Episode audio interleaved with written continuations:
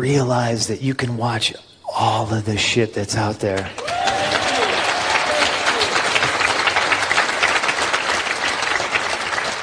Don't let either company trick you into thinking it's a us versus them thing. Just enjoy the wrestling. Whether it's WWE or AEW or NXT, you guys don't have to choose. You can f- watch it all. That's rad. Fight forever, Guardian! I think you broke it. Look what you made me do! And you're listening to Hell in a Cell Radio. The Hell in a Cell Talk Radio. Hell in a Cell Radio. Hell in a Cell Talk Radio. Hell in a Cell Talk Radio.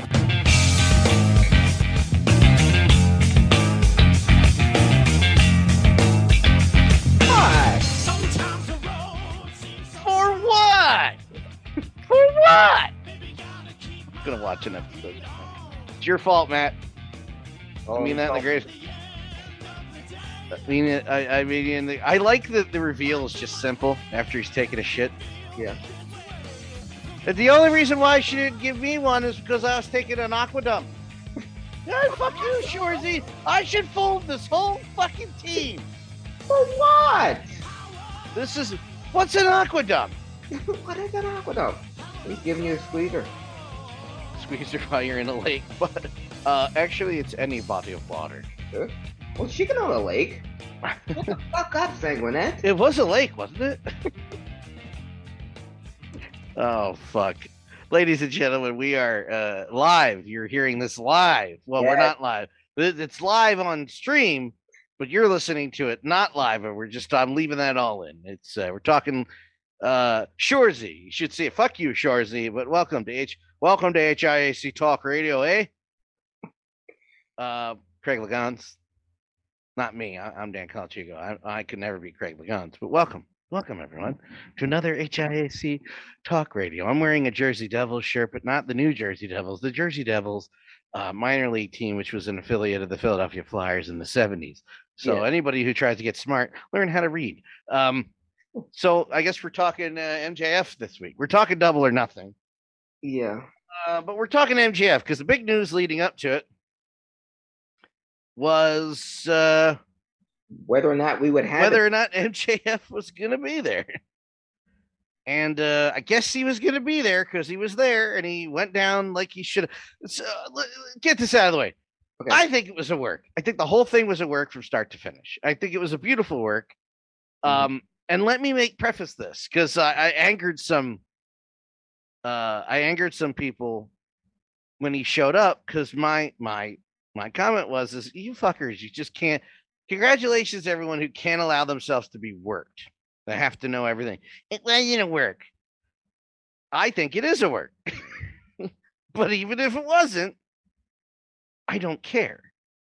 Because I don't need to be in the know. I don't need to know immediately that it is a work or not. However, what do you think, my good man?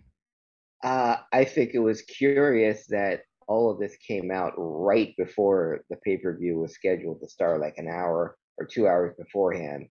That no one had seen hide nor hair of, of MJF, or that he was going towards the airport. Um, I thought it, and I knew I was thinking it, it could semi be true because, and the only reason I thought it could be true that he wasn't was going to pull a no show because it's he's he has made a point of saying that his contract is up in a year. He's the one who was saying in an in when he was talking with the at the contract sign with Wardlow that in two, 2024 he could already be going somewhere else. I already said that about you know the Punk. So it was MJF who's bringing all this up. Before he said a word, we had no idea. Just like we don't have any idea about any wrestler's contract uh, issue or anyone coming up. So that's why I thought it was a work. Also because I didn't know what where MJF's match with Wardlow was going to be. I thought it was going to be one of, if not the main event, one of the the second to the last match on the card. So I said, okay, well, if he's not there, he's got plenty of time to get there.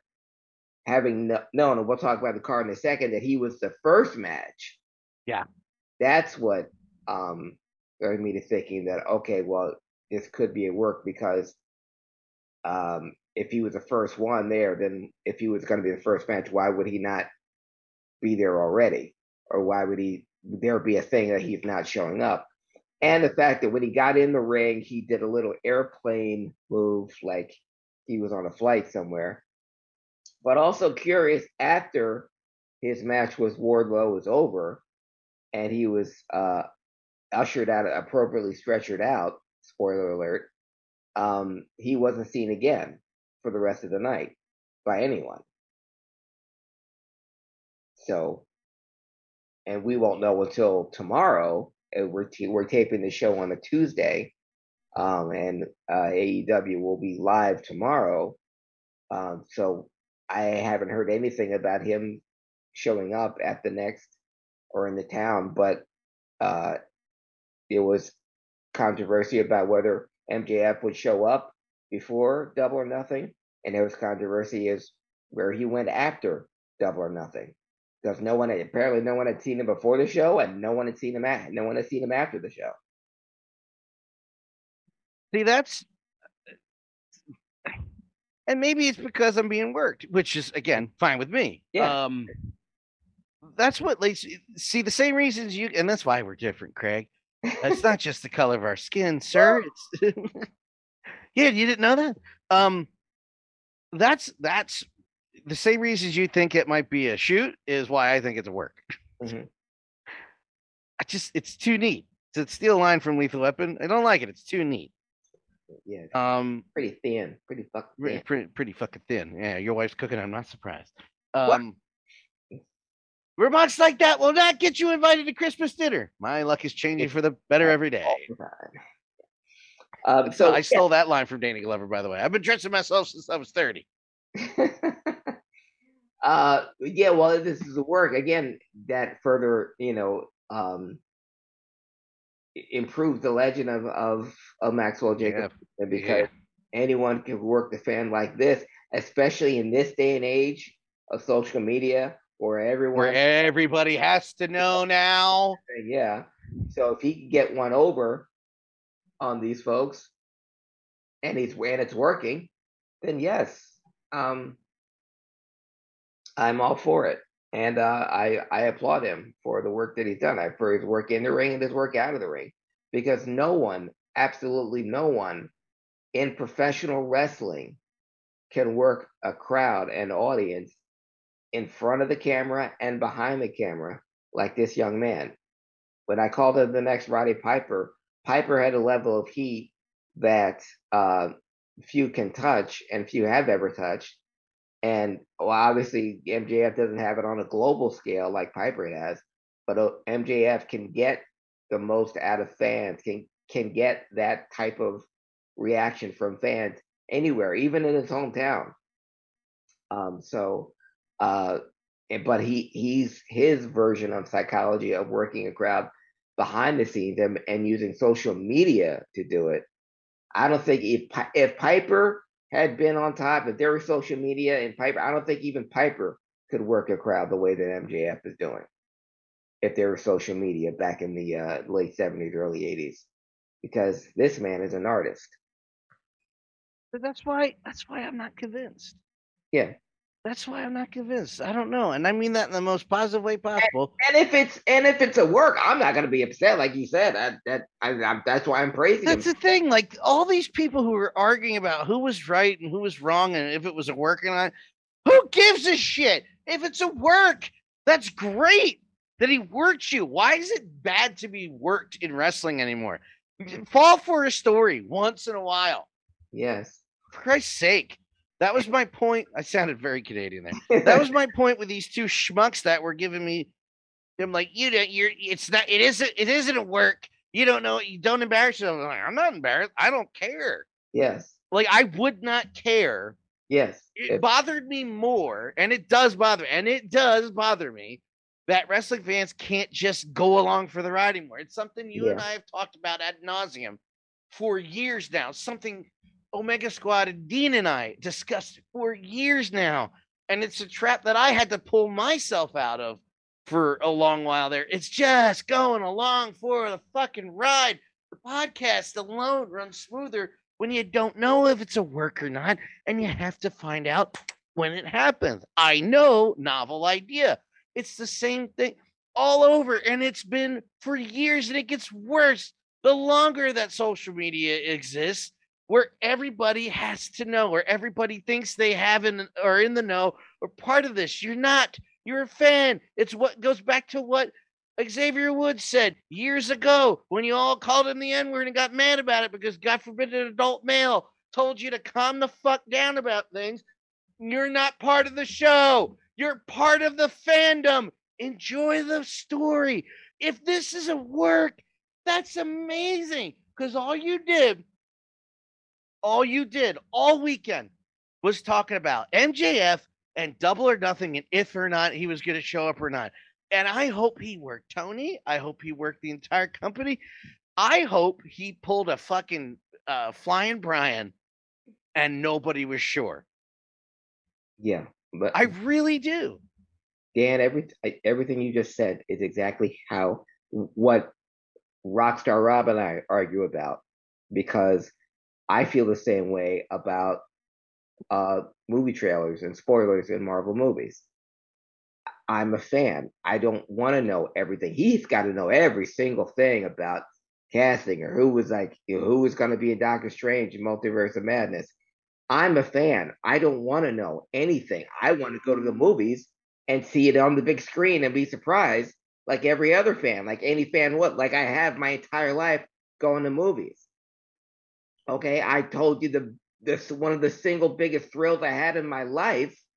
The single one of the biggest cheers I've ever heard in a crowded movie theater in Coming to America.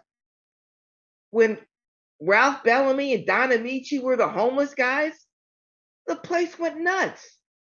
I couldn't believe what I was seeing. These two guys from Trading Places and the music, the Trading Places music started when Akeem gave them his pocket change. I was in a packed theater and everyone was clapping and cheering because we had it was such a great surprise. If that movie was made now, you'd say, "Oh, Don Ameche and Ralph Bellamy were seen on the on the set of Coming to America, this new Eddie Murphy movie coming out, Trading Places reunion?" Question mark. It would have it would have killed it. It would have ruined it. I'm not part of the I'm not part of the movie. I don't want to know that kind of stuff. As deep as I Spoiler for me, that's pretty awesome though. yes. That's Do you great. not have you not seen Coming to America? No. Dan, what the Wait, the sequel, right? We're talking about the last one. No, the first Oh, one. I've seen yeah, I've seen the original. Yeah, yeah, yeah, yeah, That's yeah. what I'm talking about. Oh, I thought you were talking about the sequel. I thought there was No, no, another no, no, surprise. no. No, no, no, no. I'm I'm with you. I'm on the same page. God, yes. 1989. Yeah, yeah, yeah. God, yes, I have. Yes, and those two guys, if they were in this last one, I missed it unless they dug them up somewhere. Yeah, but yeah, um, yes, but I mean, but that's my point. I everything you just said, I that's exactly how I feel. If I don't want to be, I I don't want to it to be, um, I want it to be a surprise. I don't want it to be. I don't want to know everything. I don't have to know everything, or who's going to be in what, or who's going to be what, or, or or if he's if MJF is really leaving or not, or if he just took his ball and left home. I, if I'm being worked, great because it'll be the first time in I don't know how long that I we actually give a shit about AEW enough to watch it. If I am being worked, Right before um, Ghostbusters Afterlife came out, uh huh. um, there was a. I did really well avoiding everything. Good.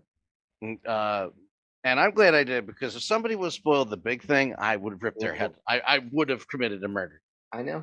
Um, for legal reasons on stream. I'm kidding. I'm gonna kill you. um, I'm not kidding. Um, but one thing did get spoiled for me, and and the reason why I was so mad about it is because I assumed Jace just based on that first trailer, hmm uh, what was going to happen to Paul Rudd's character in the movie. Yeah. Um, and that is he becomes the gatekeeper. hmm Keep, the gatekeeper, yes. Yes. He becomes he becomes the new Vinz Clortho. hmm and uh and it's because it's that one shot of him in the car and the big foot that steps on top of it. I'm like, pretty sure that's a terror dog foot. Um, but somebody on one of these go, and this is around the same time that Genesis was starting to play shows in Europe and everybody was bitching about it. So I just left a bunch of groups. So I killed two birds with one stone as far as uh, Facebook groups, uh, Ghostbusters and Genesis.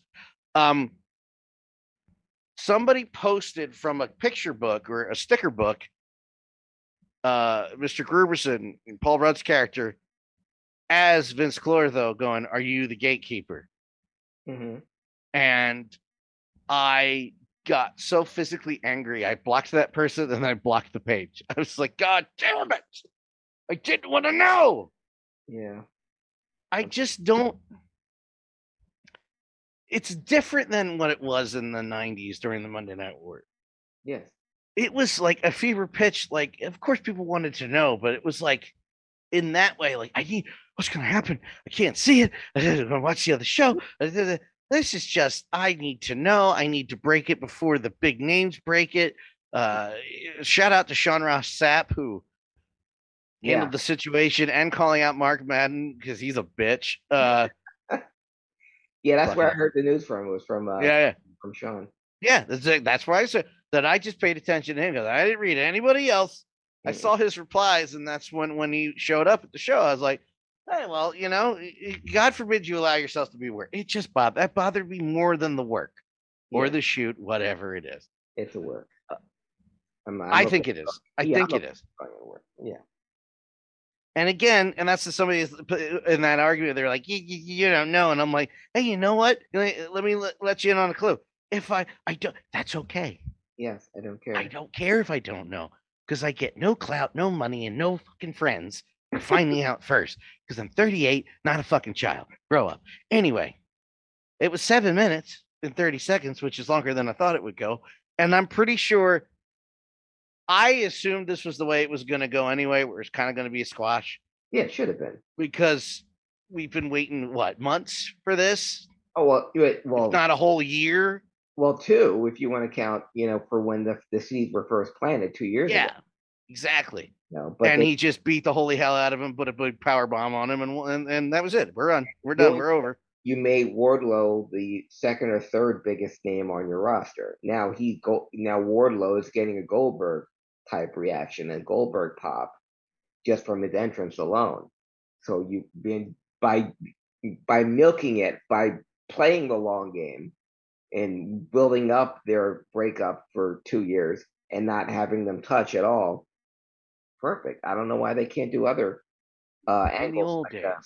Yeah, in the old days, yeah, you let it breathe. You you know, you know, as as as bad as it was, but I mean the the Ted DiBiase Virgil thing, it's always been copied over and over, and you know, the shame Virgil couldn't carry it because he didn't have the um the charisma or the the mic skills. I, I Um, never mind. no, Another it- turned him into a, it, but it it gave him the biggest push of his career, and it carried him into a mid level, um, that what much bigger than he would have been, you know, had he stayed, you know, Ted DiBiase's uh, bodyguard. But that formula has been copied, you know, I mean, all the way up to MJF and, and Wardlow, um, and because it works. And it, you're and it's designed to make somebody a new star, and in this case, it's made Wardlow I outside of Punk and MJF, the the most popular guy on the roster. Who who knew?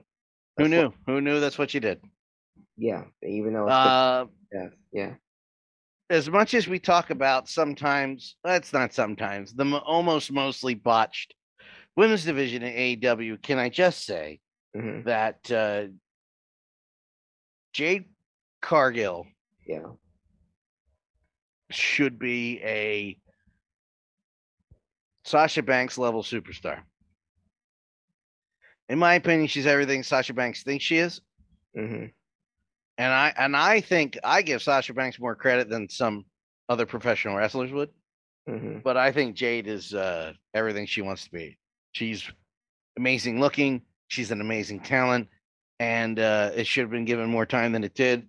But uh, every week I get more hype for Jade. Just my opinion. Uh, I didn't care about the Young Bucks dressed like the Hardy Boys. Um, well, they, uh, they they've essentially buried the Hardy Boys. This well, should have been I mean, Double or Nothing should have been the Hardy Boys' first match together. The the the the the, the, the young bucks uh burying somebody? No. Yeah, but the, I mean, they put the the Hardys over, but that should have been their first match. Yeah.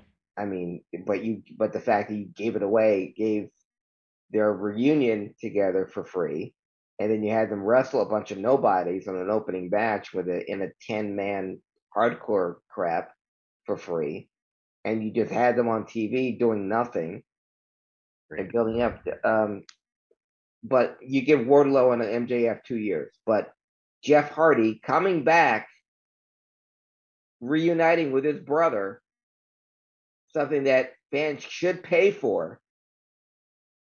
No, we'll just give it away for free. And even the build up to the with the Hardy, even with the build up with the Young Bucks, sucked. Because why couldn't that be from the very, very beginning? You want to milk something? Have Jeff come back and not wrestle, and just have him re- reunite with his brother Matt, with the Young Bucks in the ring, and just say, you know what? Um, you guys have been copying us. Your whole career is based on us. Okay, so if you want to see if, who's better, then let's do it. But they had the Hardys doing this other shit with these other people, and Jeff dancing to the ring to save his brother, and you know, you hold Jeff out, especially now. I mean, now every single time. I mean, we could talk about the bump he took from the um Oh God. on the.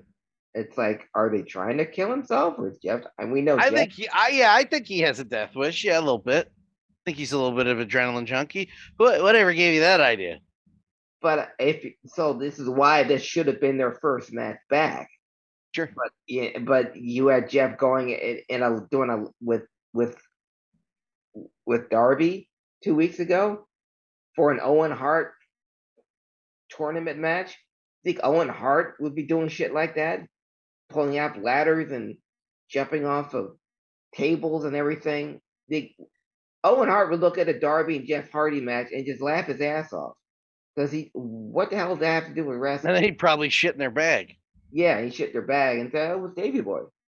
Um, but yeah, yeah, that had you. So you're you're pulling Jeff Hardy into this unnecessary these unnecessary matches. You're killing the guy that you. He comes to AEW. Another one who left WWE. You know, we glossed over when we had DMAC on. We were talking about when Sasha and Naomi left. Um, they just put up their belts and walked out. Jeff Hardy walked out of the WWE in the middle of a match. That's how much he couldn't take it anymore. Yeah. He just he just said bye in the middle of a tag team match and never But looked you know what? I'm leaving. Yeah. And Toni Storm, another one, she left the she paid for her own ticket back to Australia. She went out of the the the WWE so badly. So you have these wrestlers jumping ship from the biggest wrestling organization in the world, the highest paid, the most uh, exposure you're ever going to get, the biggest audience for whatever that's worth, and, and on a wrestling show. And these are these are wrestlers that can't wait to leave and you have one in your lap, one of the most popular ones of all time, reuniting with his brother. And we'll just we'll we'll, we'll bury it. We'll squash it. We we'll give it away for free, and then we'll have a match thrown up thrown together against their clones, and one of us will try to kill the other. And and yeah, so Hardys go over the the uh the Hardy Boys light. The Hardy Boys go over the Hardly Boys, and um, Uh, that's good. I like that. Hardly boys. Yeah, and I don't care. I've never been a fan of the Young Bucks. I always thought they're the most overrated tag team. Uh, you know, I used to give them. I Yeah, used to I give them the benefit of the doubt, and now I'm just like, eh. I did too until I realized every until I started. I did too, um, Dan, until I saw them in AEW and realized that every single solitary match I ever had was the same as every single match they've ever had. I think that's what the big deal was. Those guys. Because I remember thinking, man, because I would hear it, they're legendary. And when I would see them on Ring of Honor or when I saw them in Japan, it's like, wow, these guys can really go. I wonder if the WWE is ever going to sign them. But Now that The I answer is no. the an- the answer is The answer. The answer is no. and with good reason. But um, Good reason. Yeah, the uh, uh, but the whole card. Uh, the other thing about uh, AEW Double or Nothing, which is what we're talking about, folks. Um, we're going around there around it because this was one long ass pay per view, and I kept seeing the number of matches. I was like, oh my god, this is a lot long. This is gonna be a lot longer than three hours. 13 matches. Jesus. 13 And- matches. What was it, like four hours, 20 minutes? 13 matches, four hours and 20 minutes, and the best tag team in the entire world isn't on the card. The second best wrestler in the entire company is in a 10 man fake football fuckery match with the Jericho Appreciation Society. Why is Daniel Bryan being wasted with bullshit like that? Why is Eddie Kingston, who got over by himself the way he gets over in every company he goes, why is he wasted in a 10 man with these assholes when he should be having his own program with someone else? And you mentioned Jade Cargill. I noticed that Jade Cargill has her own lane, it seems, because she has never interacted with Britt Baker, Thunder Rosa, or any other top female name in the company. I don't know if that's by design.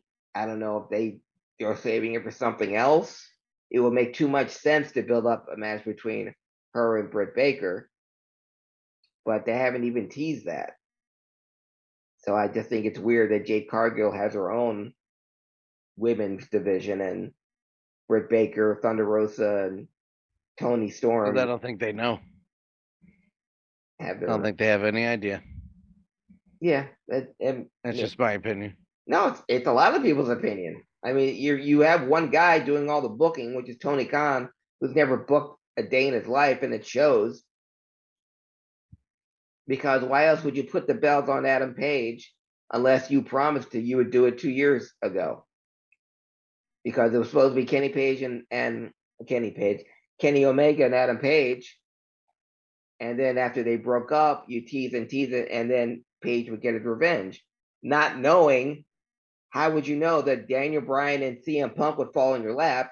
Once that happens, you don't stick to the original plan of putting the belt on Adam Page.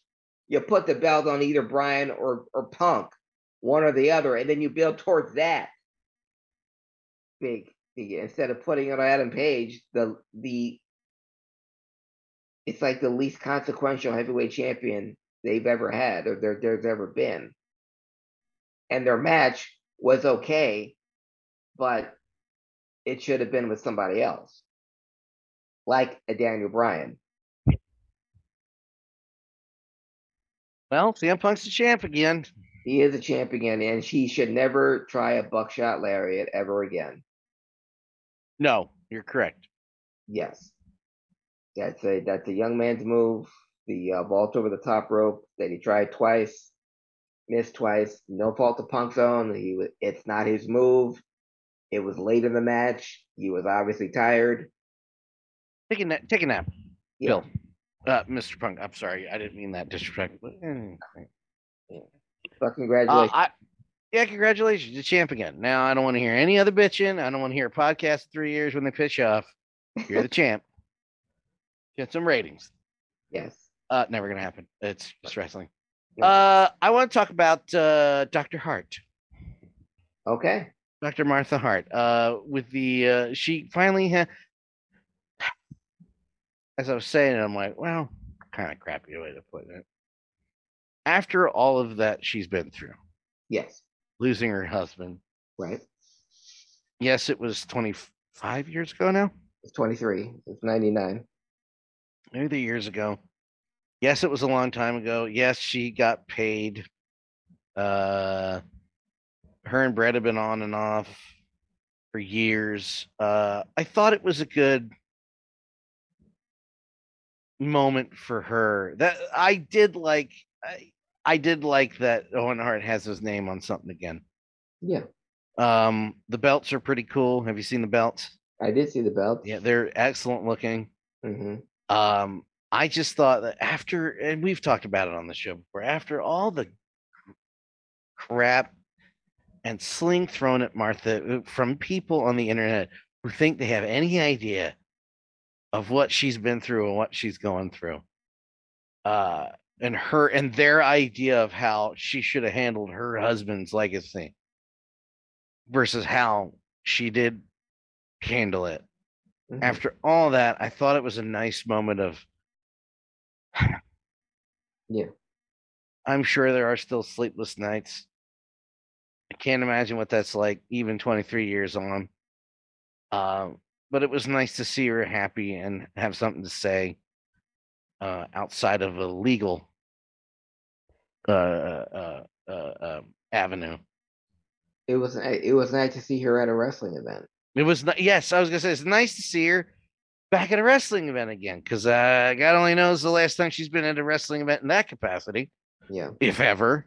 hmm Um, nice to see, you know, not Vince McMahon yelling at a reporter.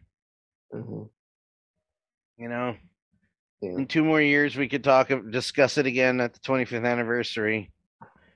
But uh, yeah, I, I was very happy for her in that moment, in the grand scheme of things. Yeah, the the only thing that that it didn't ruin it for me, but I obviously was set up for the um Adam Cole baby Britt Baker uh husband and wife, you know, Sure. trophy thing.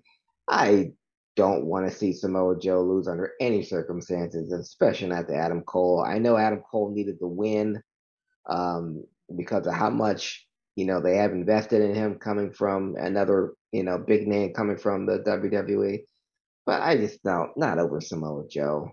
Not really. And and it and it just looks bad because now like so Adam Cole can't beat uh Orange Cassidy, but he can beat Samoa Joe. Come on. That's the- that's the only thing that bugged me about that. That you can't I I don't want either one of those guys to lose, but Adam Cole's already lost to lesser opponents, so losing to Samoa Joe wouldn't be that that big a deal. It's not gonna cur- it's not gonna No, ruin. I mean, it is Samoa Joe. yes. So that's that's the that's the only thing that I bet and, and so I know why, and they make a nice picture and the and the picture of of Adam Cole baby and uh, Britt uh, kissing with the belts on with the trophy in between them. It's a nice photo opportunity, both in the pink and black and all that stuff. Uh, so obviously it was by you know design, but I don't know why Samoa Joe can't catch a break this early in in his AEW. Who has video of him doing something bad? Like, I don't understand. But you know, but Dan, you can say that about every big name from from the WWE that comes over and AEW instantly buries them. How much? How much? Um, how much? God, the word I'm looking for, a momentum did Miro have? Yeah. coming over, and you put him in a pink Mickey Minnie Mouse shirt, and he's playing video games.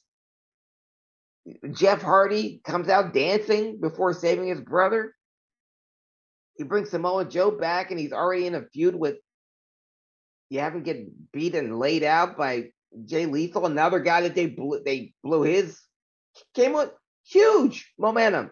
Jay Lethal gets pinned his first night, his first match gets pinned. Then he gets pinned again. So much so that I forgot, actually. He got pinned by Sammy Guevara his first match. Yeah, no, I remember. I, I had forgotten up to that point. Why? But I mean, they do this with ev- why they do this with everyone? Why? If Adam Cole, Tony was- Khan doesn't know what he's doing. I It's know. clear. it's clear and it, it's it hurt, but he knows what he's doing with some shit with the people he likes or the ones he listens to, like CM Punk only wants to wrestle the guys he, he only wants to wrestle the guys he wants to wrestle, and he's doing it. and He did a great job, um, working his way up and becoming world champion. FTR finally they're getting their mojo back. Now everyone's seeing how they are the best tag team in the world, and what happens? completely. Now they're invisible again. So, um, what happened with tag team wrestling? Why is that such a difficult thing to? Uh, it, it happened in WCW in the late '90s for a little while there, before um, WCW lost its ratings momentum. They like forgot tag team the tag team titles for a bit. Yeah. It was like no tag team title matches. It was like an afterthought. And we're going through it again where it's like you got these tag teams that could run circles around anybody, and you have them holding up CM Punk at the end of the night. And AEW, to their credit, they have a lot of tag teams, so they like tag team. Yeah, well, fucking use them. Yeah, and but the best tag teams are don't even have belts. I mean, Jungle Boy and and Dino are like the.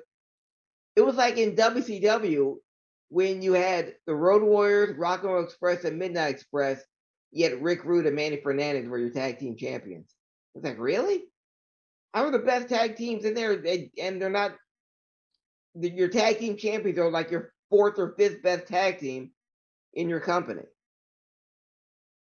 Makes no sense. And over in WWE, you have the same tag teams wrestling each other over and over and over again.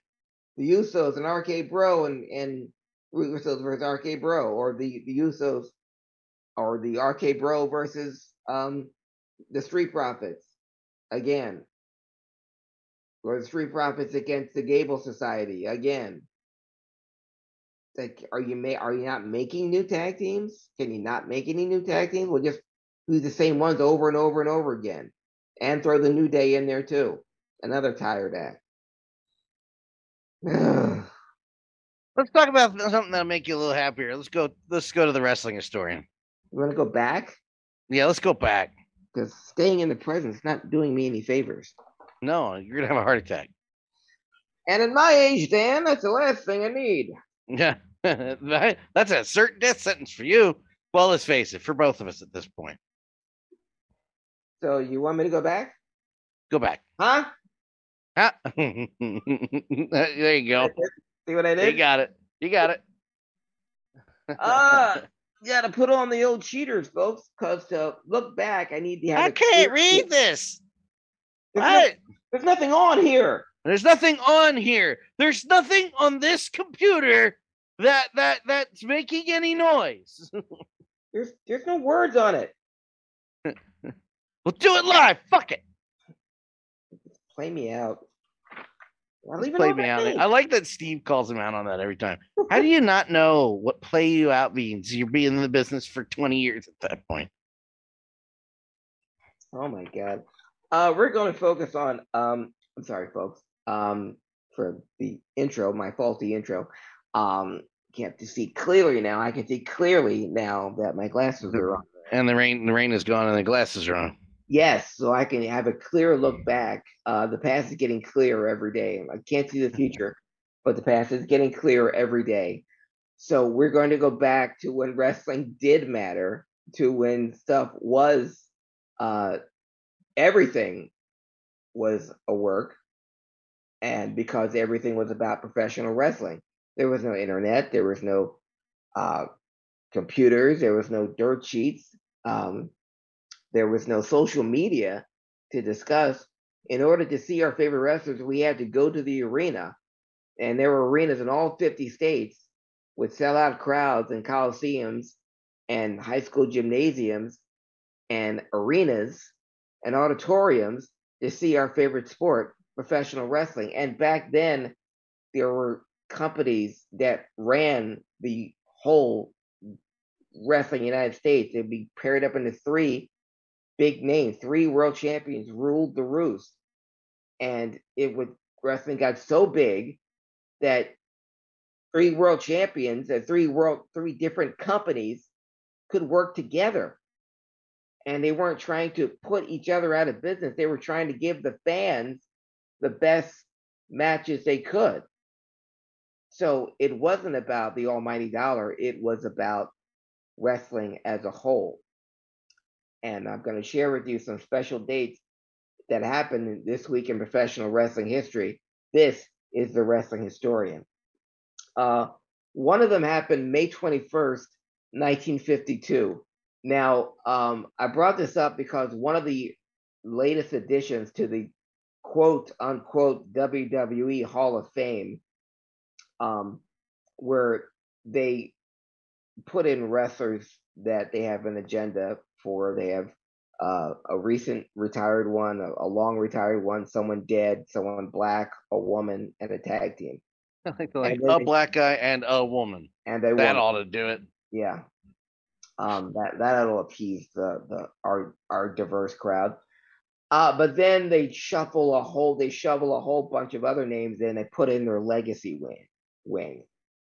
Um, so instead of putting them in the actual Hall of Fame where they deserve and have and a, their own ceremony, like a Ray Stevens or a, a Lou Thesz, they'll put them in the legacy wing one of the people that they shoved in the legacy wing that really burned me burned me up uh, was because they put this man next to Brickhouse Brown in the legacy wing. And I'm not knocking Brickhouse Brown, but Brickhouse Brown was never a main event talent at any point in his career. He wrestled in all the uh, the various territories, Memphis, Mid South, Continental, World Class, but he was never a main event guy or main event draw in any of those.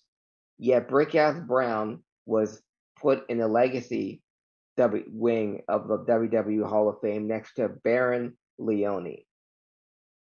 Baron Leone, who I'm about to educate you on, in the late 40s or early 50s, was one of, if not the biggest heel in professional wrestling. Now, wrestling was um, to get the news from other wrestling organizations, it would go through newspapers or through word of mouth. Now Barry Leone was in on the West Coast mainly, and he wrestled on television.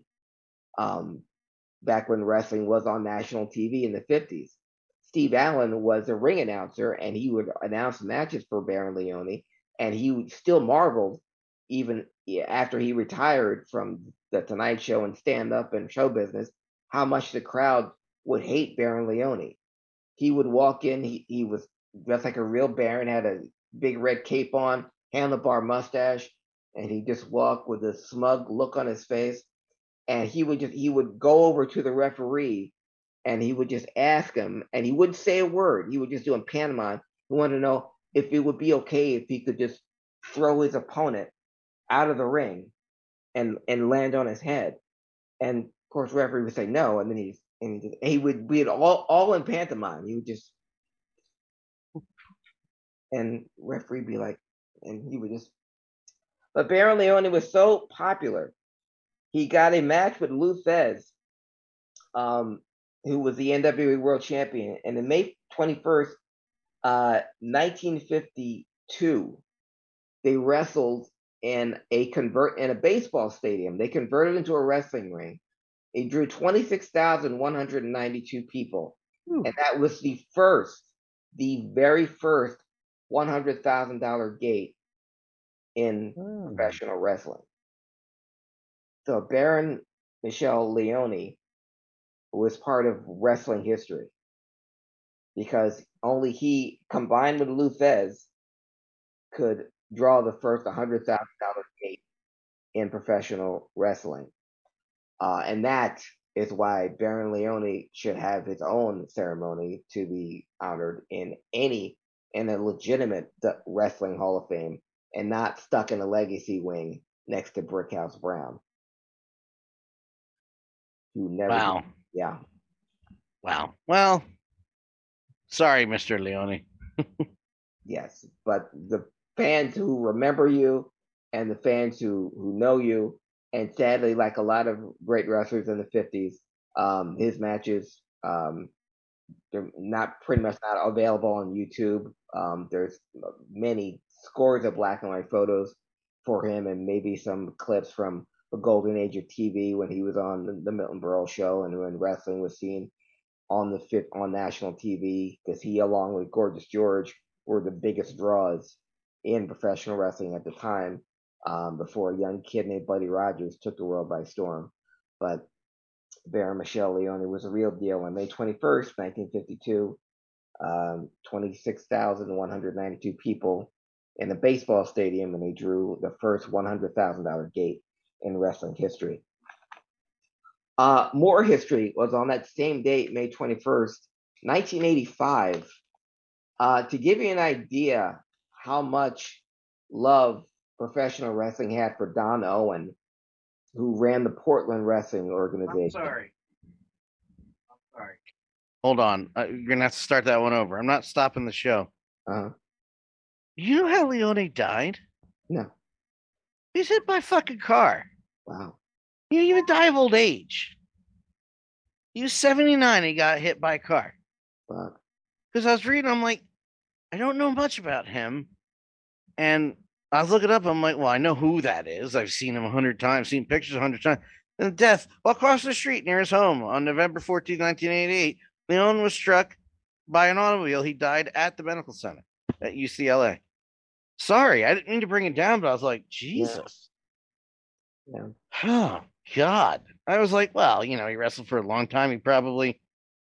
Oh, no. no, he's hit by a car. Sorry. Anyway, start that over, my friend. I, I'm sorry. It's okay. Um, May 21st, uh, 1985. It, to give you an idea how much uh, professional wrestling promoters and uh, organizations love Don Owen.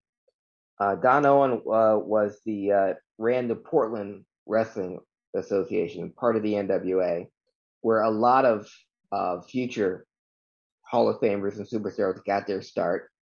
Jesse Ventura, Jimmy Snuka, Roddy Piper, uh, Dynamite Kid, um, Billy Jack, all got their start in Portland. All became big stars first in Portland before, and because it was Don Owens' recommendation that these guys uh, um, head east. And back then, if you started in Portland, it wasn't go west, young man. It was go east, young man. It was Don Owen that recommended um, guys like Roddy Piper and Jimmy Snuka to uh, Jim Crockett, to Sam Muchnick, um, to uh, Verne Gagne for um, for Jesse Ventura, uh, to Stu Hart for uh, Dynamite Kid. Uh, these guys could. I like this. Like he would say, like he wouldn't put. He didn't recommend Dynamite Kid to Jimmy Crockett. He recommended Dynamite Kid to Stu Hart because Stu Hart dealt with the smaller, lightweight wrestler that can move, that could, you know, work there before it was even known as a cruiserweight style. And he saw a kid like Piper could draw a lot of money, even though he was a babyface in Portland. He knew he could talk, so he talked to Jimmy Crockett about him, and the rest is history. But he had such a great relationship with all of the wrestling promoters that in May on May 21st, 1985, to celebrate Don Owen's 60th anniversary promoting wrestling. Since Don Owen had, had been in his family since 1920, since 1925, they had a 60th anniversary card in Portland, Oregon for Don Owen. And on this card, you had the biggest names in professional wrestling on one card. You had the AWA, you had Larry and Curt Hennig, who started in another team that started in Portland. Curt Hennig got his start in Portland under Don Owen. So you had Larry and Curt Hennig, former Northwest Tag Team Champions, going up against the biggest tag team in the world at the time, the Road Warriors. You had their the, the reigning Pacific Northwest champion, Mike Miller, going up against the AWA heavyweight champion, Rick Martel. And Billy Jack, another homegrown Don Owen creation in Pacific Northwest, had already made it big in the NWA. He came back to wrestle to a 45 minute draw the NWA champion, Ric Flair. So you had the AWA champion, the NWA champion, the Road Warriors, and even though this was two months after the very first WrestleMania, coming back to wrestle his arch rival in a feud that started in under Don Owen in, in Portland Championship Wrestling, Roddy Piper versus Playboy Buddy Rose. Oh wow. Buddy Rose wrestling in the AWA. Roddy Piper, again, this is three months after the first WrestleMania, and this is the biggest heel in professional wrestling for another company. But Roddy Piper wrestles Buddy Rose. So you had the W the, the top heel in the WWF, the NWA champion, the AWA champion, and the Road Warriors all in the same card. Something that you will never see now and that was the last time you would ever see an NWA champion, AWA champion, and a top WWF star on the same card. This is 1985. Hulkamania was already running wild. The expansion had already started. Territories were slowly going to be on their way out the next few years. But because of the love that professional wrestling promoters, even Vince, had for Don Owen, and also Vince, uh, Roddy Piper, when he signed with Vince, already said, "I'm, I'm. If there's an open date of Don Owen, if I can wrestle on Don Owen, I'm doing it." And Vince said, "Okay." So that happened May 21st, 1985, in Portland, Oregon. See.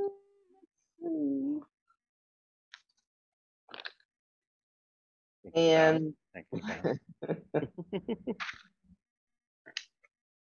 Thinking about it. Thinking. thinking about it, thinking about it, thinking Hold about on, folks. We're very picky tonight. Yes, because we want to give you only the best, folks. Um, and the best in what happened in the past of professional wrestling because the present is so much of a stinker. Um, a happy belated, I didn't get his, um, I'm sorry, happy belated 68th birthday to Aurelian Jake Smith Jr. Um, on May 30th. Uh, someone that I have to confess I had in my death pool along you and everybody else. along with Scott Hall. But uh yeah, thought that Scott Hall would not help Jake. never. I would have taken that bet Wow. in our, we would have lost. Yes. Uh but um happy 68th birthday to uh one of the uh greatest heels in professional wrestling. Out to be one of the most popular wrestlers uh in making his big splash in the WWE and someone I thought would never have the made the splash that he did in the WWF. Uh, when I saw him in Mid South, even when I going all the way back to when I saw him in Georgia when he had his first DDTs, um, with Jake Roberts fans was one of the original members of the Legion of Doom. The Legion of Doom was not just the Road Warriors. The Legion of Doom was the Road Warriors, the Spoiler, and Jake the Snake Roberts. Jake the Snake Roberts was called the Snake way before he got to the WWF because he was wily and slippery like a snake. He wrestled in sweatpants and cowboy boots. And that was it. It was kind of, and the drawstring sweatpants he tie up. And they were light green and the boots were brown, and that's it. And that's all he needed. The great psycho psych the psychology of his interviews. Uh, people like Jim Cornette and um, Tom Prichard have showed young wrestlers when they want to do promos, they study Jake the Snake Roberts tapes. Raven Scott Levy has said very unabashedly that he studied old Jake Roberts interviews for his persona uh, of Raven.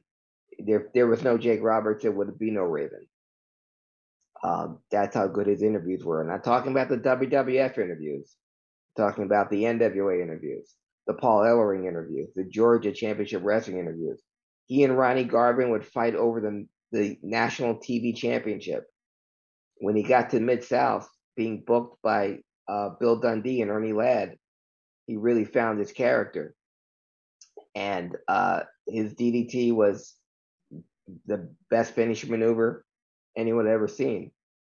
But when the talent raid came, when Vince was taking all the big Mid South stars because they were undeniably huge in the uh, in 1985, 86, Junkyard Dog had already gotten, but Hacksaw Duggan, Ted DiBiase, Butch Reed, Hercules, all were selling out in Mid South. Vince saw the crowds that they were taking and just taking them one by one. But when he got Jake, he told him, I want you to wear tights and boots. And Jake said, I've always been sweatpants and uh and cowboy boots. That was it. He had never done that before in his life. And I want you to start carrying a snake. Another thing he had never done in his life, in his whole wrestling career. He got himself over. But no, this we we have to be cartoons here, Jake. We have to sell a lot of merchandise here, Jake. So we're gonna need you to bring a pet with you. Not just to the ring, but everywhere you go. On planes, on buses, you're responsible for the snake. He made it work Uh, uh, with the help of a lot of alcohol and a lot of pills. And he turned himself, once he turned face, into one of the biggest stars in the WWF. And when you're the biggest star in the WWF in the late 80s, early 90s, you were nationally known. And he was getting pops, very large pops. Now, whether or not he ever had a, a feud with Hogan or supposed to have a feud with Hogan, you got two of the biggest storytellers in the history of the biz saying two different things. If you're up to Jake, yeah, he was supposed to have one, but the honky tonk man ruined that. I don't believe that. I know the honky tonk man ruined shortened his career with that guitar shot, and he's never really gotten over that. no. But um, as far as Jake having a uh, a program with Hulk Hogan, um, or a run with the belt, I couldn't see that happening.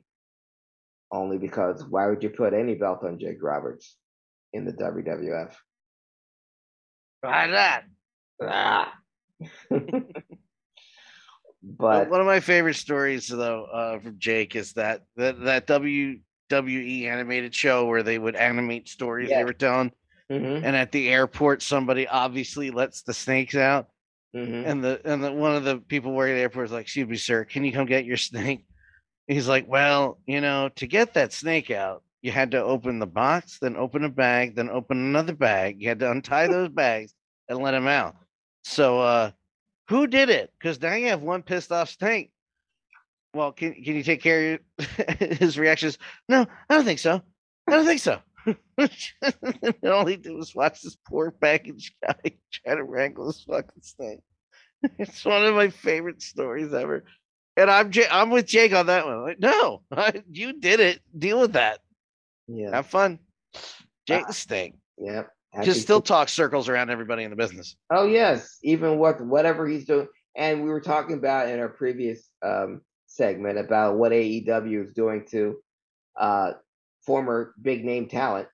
You have Jake Roberts in your midst, and not only do you bury him, you give him a guy that's ineffectual to to uh, to deal with. But he, you put Jake Roberts along with you got Arn Anderson, you got Tully Blanchard, you got three of the best talkers in the biz. At least with Taz, you you another great talker. You put him with people that can that can back it up in the ring. They're not doing that with Jake or Arn or Tully, and it sucks. Um, but Those three should be running classes all day at every arena, just telling everybody how to talk and how to say things. Yeah. That's it. mhm. Same salary, just to school, just to teach. and you have three of the greatest heels in the history of the game. So if you're running short on heels or heel psychology, listen to these guys. Yeah. And just uh but um no I'm Um, I'm farting I in the- hear you. yeah, yeah, yeah. So- you're preaching to the choir, you're farting to the wind. You're preaching to the wind, you're farting to the choir. I'm I'm giving my balls a tug. Yeah. and that Huh? What? And that, gentlemen and ladies, is the wrestling historian. Huh? Huh? And you can follow Huh? me. you can follow me on Facebook, Instagram, and on Twitter at Craig Lagon, C R A I G L I G G E O N S. This isn't HIAC Talk Radio presented by Andrew Lloyd Webber. Okay. Uh, why don't you put on your Technicolor dream coat and tell me how HIAC is supposed to go? I got Hmm. 525,600 minutes to say why I won't do that. Follow me on Twitter at DanLaw83. All social media platforms. DanLaw83. All social media platforms, HIAC Talk Radio. if you're listening, watch us on Twitch every Tuesday, except for the last Tuesday of the month. danlaw.tv. I forgot. I completely blank, blanked on what I was doing. I think you Wow. the- you saw, yeah, the wheels were turning, but the, there's nobody was behind, behind the wheel. Um, and if you're watching, go to your favorite uh, podcast. Look, go to the podcast app you use on your damn phone. Damn it. Type in HIAC Talk Radio Network. Look for the green and purple logo and subscribe. Follow, listen, tell everyone, tell your friends, tell your enemies, tell your lovers, tell your mistresses, tell your boy toy, your baby mamas, your baby dadas. Tell your squeezers. Tell your squeezers. Give your balls a tuck. Tell them. Listen to HIC to radio. Huh? For Craig Lagans, I am the above average. No, I'm not. I'm just the other guy. Forgot that gimmick's dead. Hey. Good night, everyone. One